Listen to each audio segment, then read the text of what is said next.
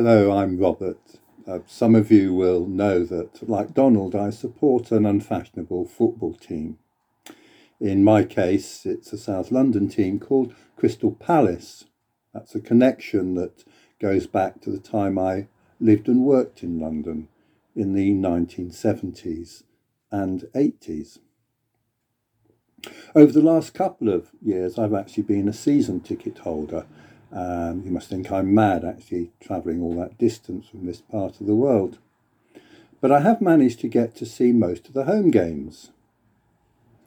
As some of you will know, the um, some games are in the evenings, and um, Palace had a few in the evening. And um, as I wasn't able to get home the same night, I was able to renew acquaintance and stay with um, long-time Christian friends in London called Pete and Felicity. Uh, their hospitality is quite amazing. They, they see their home as available for God's work, and so a variety of people get to stay there.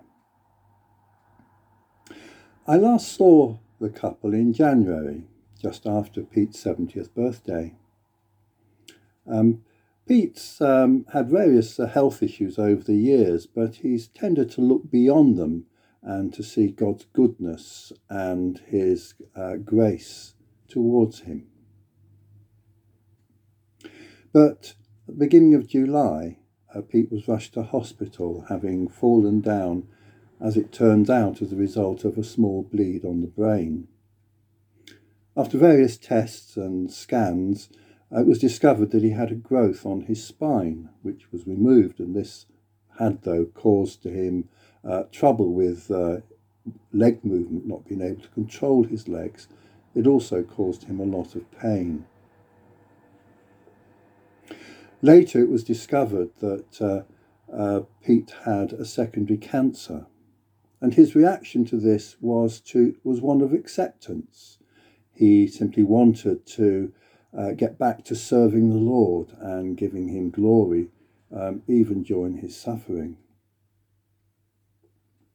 But a month later, at the end of August, um, they were advised that Pete had just between three and 12 months to live, uh, depending upon the chemotherapy.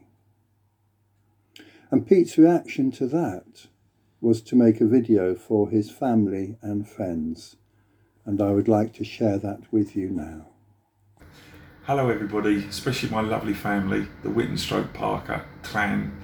Um, I just wanted to say all your prayers have really helped me, and I feel quite well. Um, the Lord's given me peace about whatever's going to happen to us.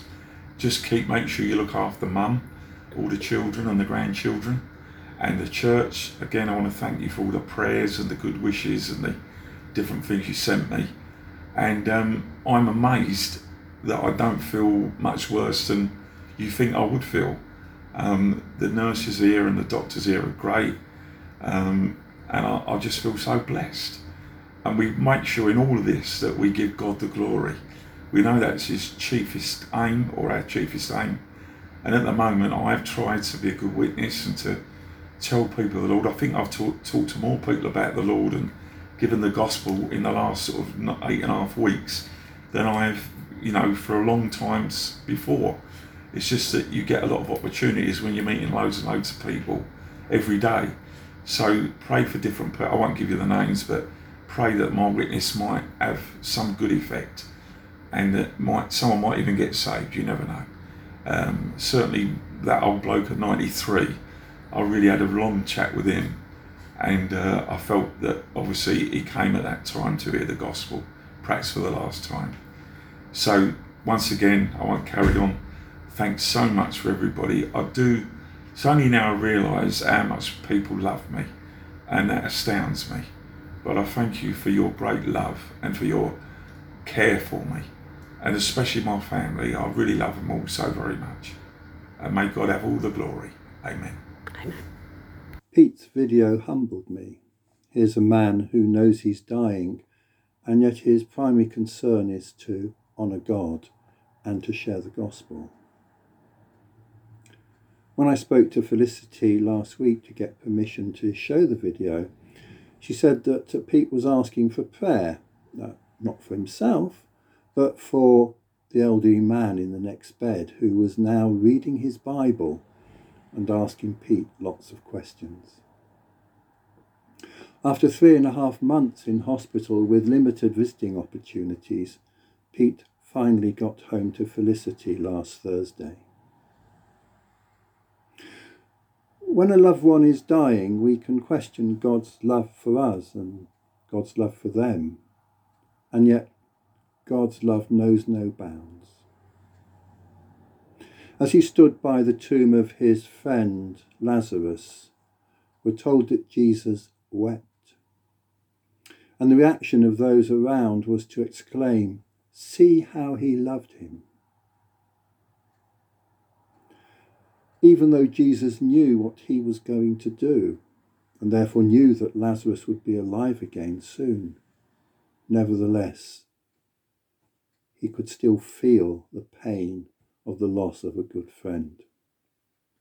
Jesus well understands our feelings.